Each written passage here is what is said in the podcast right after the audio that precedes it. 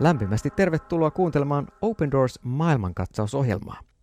Minä olen Miika Auvinen ja tässä ohjelmassa sukellamme vainottujen kristittyjen todellisuuteen. Open Doors on kansainvälinen, poliittisesti sitoutumaton kristillinen järjestö, joka tekee työtä vainottujen kristittyjen parissa niissä maissa, joissa kristittyillä ei ole samaa vapautta uskoa ja toteuttaa uskoaan kuin meillä vaikkapa Suomessa. Open Doorsin noin 70 kohdemaassa Open Doorsin kautta ja paikallisten yhteistyökumppaneiden välityksellä tarjoamme tätä nykyään jo miljoonille kristityille tukea ja apua käytännön arkiseen elämään kristittyinä olosuhteissa, jossa heitä usein syrjitään, vainotaan, pahoinpidellään, joskus vangitaan ja saatetaan myös tappaa uskonsa tähden. Tästä huolimatta moni vainottu kristitty on valmis ottamaan riskin siitä, että saisi käsinsä raamatun. Raamatun kirja, joka meille on itsestäänselvyys, jota me voimme milloin tahansa lukea, on monesti tituleerattu olevan maailman vaarallisin kirja. Ja tänään studiossa vieraana on Anu Ylhäisi. Tervetuloa. Kiitos.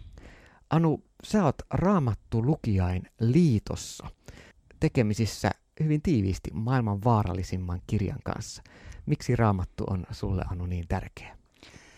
No, raamattu on Jumalan puhetta mulle ja tietysti seurakunnalle ja koko yhteiskunnalle, että, että sillä mm. tavalla mä jotenkin haluan olla, niin kuin, haluan tietää, mitä Jumala, Jumala kertoo itsestään ja mitä hän sitten toisaalta, mihin hän mua ohjaa tässä elämässä. Ja monesti tietysti raamattu tulee tosi, tosi tärkeäksi ja rakkaaksi sellaisissa elämäntilanteissa, kun itsellä on vaikeaa ja, ja tota, elämä ei mene niin kuin on, on suunnitellut, niin sitten Jumala sen kautta kyllä lohduttaa ja ohjaa eteenpäin ja rohkaisee. Mm. Että sellaisissa tilanteissa tietysti ihan erityisesti sitten raamattu tulee oikein erityisen rakkaaksi, mutta, mutta tietysti on hyvä, niin kun mä luen raamattua kyllä joka päivä, että, mm. että Jumala voi yllättää ihan hyvinäkin päivinä. Mm, kyllä. Esimerkiksi kutsumalla johonkin tehtävään raamatun sanan kautta, sellaistakin, sellaistakin on tapahtunut. Mm. Kävikö näin sun kohdalla? Kävi, kävi joo itse asiassa. Että mä, olin pit, mä olin siis teologian maisterikoulutukseltani, mutta sitten kun olin valmistunut, niin vielä pitkään sen jälkeen en ollut työelämässä. Ja, Joo. ja tota, olin kotiäitinä pitkään ja muutettiin maasta toiseen, paikasta toiseen. Ja sitten palattiin Suomeen pitkän ajan päästä ja ajattelin, että no täällä mä voisin ehkä teologin työtä tehdä, mutta ei musta ole enää mihinkään ja en mm. mä osaa mitään tehdä. Ja, en, ja tota, sitten, sitten mä luin hebrealaiskirjeessä oli se, on se jae, että jo kauan sitten teistä olisi pitänyt tulla toisten opettajia. Mm. Ja se sai, se sai mut niin kun aloittamaan raamattupiirin. Mm. Ja siitä sitten, niin kun, siitä, sitten kun mä sitä tein, niin mut kutsuttiin johonkin toiseen työhön ja sitten taas johonkin toiseen työhön. Ja mm. se ensimmäisen askeleen ottaminen oli se, että Jumala niin. vähän niin kuin potkas Pepulle tuolta raamatun kautta, että lähde liikkeelle nyt. Ja, joo. joo. No, tämä kuulostaa hyvin samanlaiselta ja tuo niin kuin askel kerrallaan muistuttaa mieleen äh, Open Doorsin äh, järjestön, siis joka äh, me tehdään työtä vainottujen kristittyjen parissa. Open Doorsin perustaja, hollantilainen veli Andreas on sanonut, että jos hän olisi tiennyt aikanaan, mihin kaikkeen se ensimmäinen askel johtaa, hän olisi tuskin uskaltanut ottaa sitä silloin. Mutta Jumala armossaan näyttää vain sen yhden askeleen kerrallaan. Mm. Ja tämä nuori Andreas aikoinaan lähti kuplafolkkarilla viemään raamattuja rautaesiripun taakse niille kristityille, joilla ei ollut mahdollisuutta neuvostovallan alla saada omaa raamattua, saatika sitä lukea. Ja veli Andres yksinkertaisesti vastasi siihen tarpeeseen, että kyllä, minä autan. Hienoa, että Jumala on Anu sua tällä tavalla saanut kutsua työhön ja meitä todella yhdistää palo ja intohimo raamattuun ja ymmärrys siitä, että niin vainottujen kristittyjen keskellä kuin meilläkin täällä raamattu on uskon ydin, siellä Jumala meille puhuu. Kerroit siitä, kuinka raamattu puhuttelee ja johtaa uuteen. Minkälaisia ihmiskohtaloita ja tilanteita, kun olet tässä myös Open Doorsin työn äärellä käyttänyt niitä moninaisia lahjoja, joita sinulla todella on, niin, niin äh, minkälaisia ihmiskohtaloita sinua on puhutellut Open Doorsin työn äärellä? Joo, mä tosiaan luen Open Doorsin näitä uutisia Radio Patmokselle. Ja, ja tota, sieltä tuli mieleen tällainen, se tulee tietysti lähelle, kun oli kyse äidistä, mm. niin äh, muistan viime vuoden uutisista sellaisen naisen, joka oli Keski-Aasiasta, ja hänen lapsensa olivat löytäneet Jeesuksen. Ja muslimitaustasta oli tämä perhe ja tämä äiti sitten yritti vimmatusti näitä lasten raamattuja ja, ja kristillisiä kirjoja sitten, sitten hävittää ja hävittikin. Mm. Ja, ja tota, mutta sitten hän näki va- niissä lapsissa sen uskon ja, ja kääntyi itsekin sitten Jeesuksen seuraajaksi.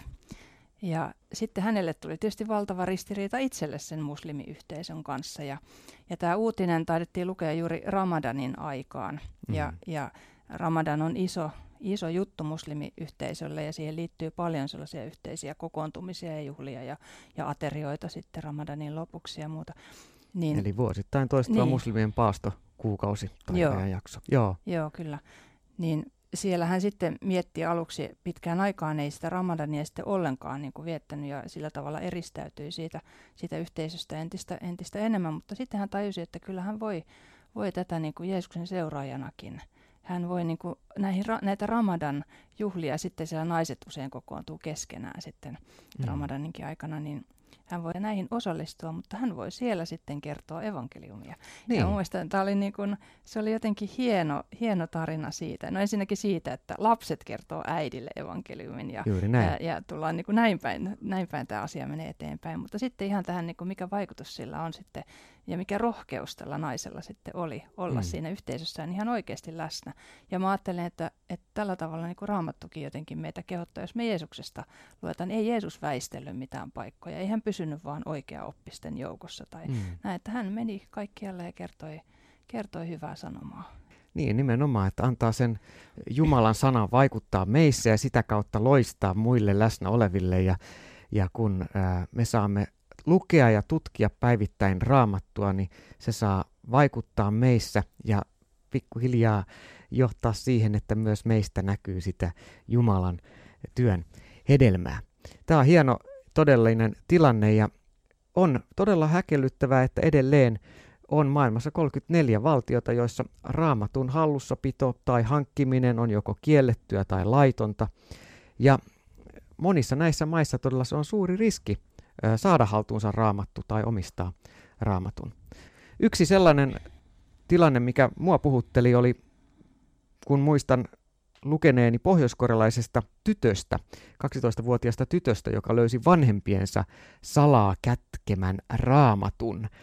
Ja tämä tyttö ei ollut lainkaan tietoinen siitä, että hänen vanhempansa ovat salaa kristittyjä maassa, joissa minkä tahansa raamatun osan hallussapidosta tai edes epäilystä kristillisyydestä koko perhe saattaisi joutua keskitysleiriä muistuttaviin vankeusolosuhteisiin.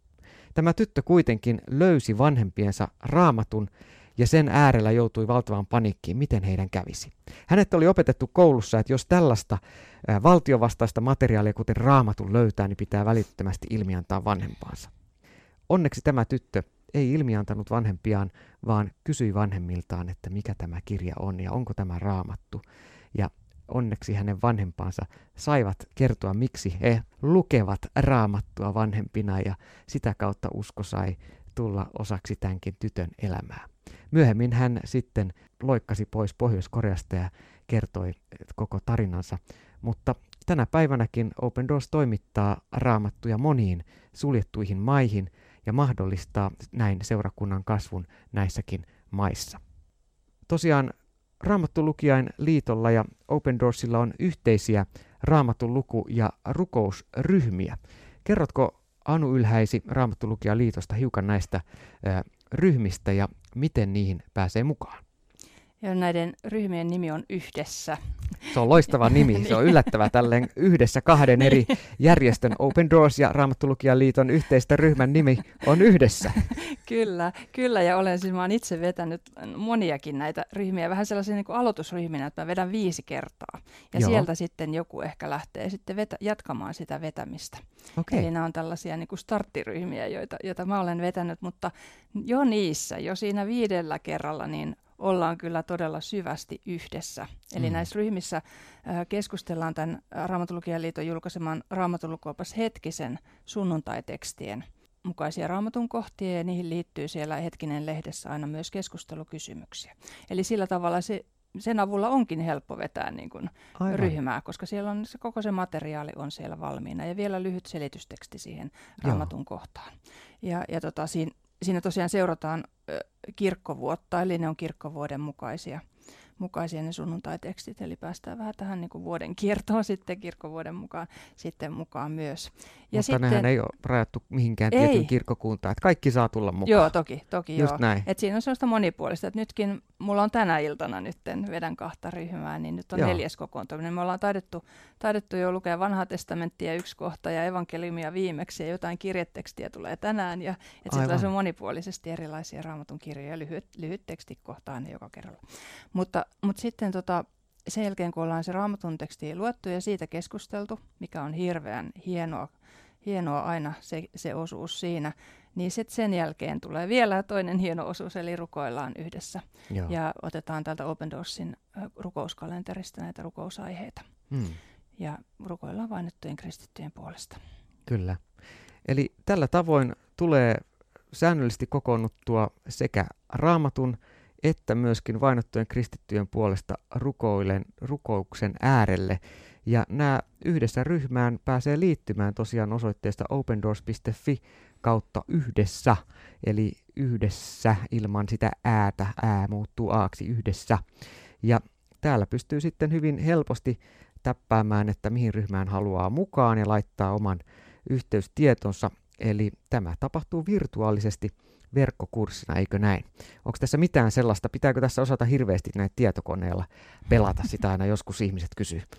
Ei, yleensä kaikki nämä tällaiset, jotkut pitää Teamsin kautta, jotkut Skypen kautta, niin se on usein vaan ihan, ihan klikkauksen päässä, että sähköpostiin mä ainakin lähetän osallistujille sitten kutsun ja mm. sieltä pääsee helposti mukaan. Kun on ääni ja kuva ja, ja toimii, niin ääni molempiin suuntiin, että kuulee ja pystyy puhumaan, niin silloin keskustelu onnistuu. Joo.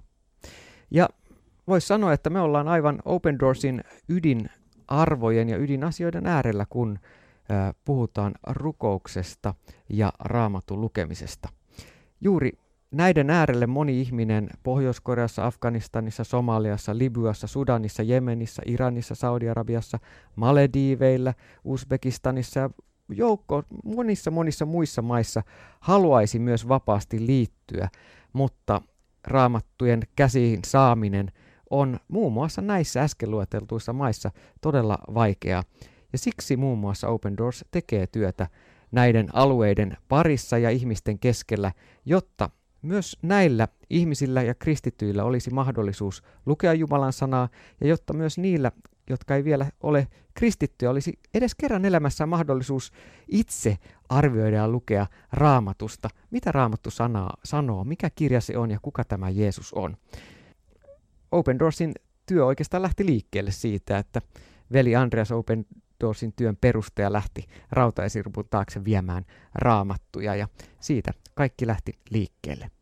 Kyllä mä niin kuin nyt kun olen tässä, tässä ollut niin Open Doorsin työssä mukana, niin – huomaan niin kuin yhä useammin rukoilevani ja kiittäväni siitä, että meillä on raamattu ja me saadaan sitä tässä yhdessä lukea vaikka raamattupiirissä ja muuta. Että, että on oppinut ymmärtämään sitä todellisuutta, että se ei ole kaikille itsestäänselvyys. Mm.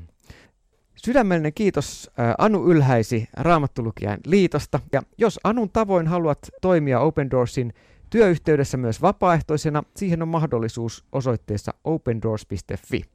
Ja tervetuloa mukaan myös yhdessä ryhmään Raamattulukijaliiton ja Open Doorsin yhteiseen rukous- ja raamatturyhmään. Siunattua viikkoa. Moi moi!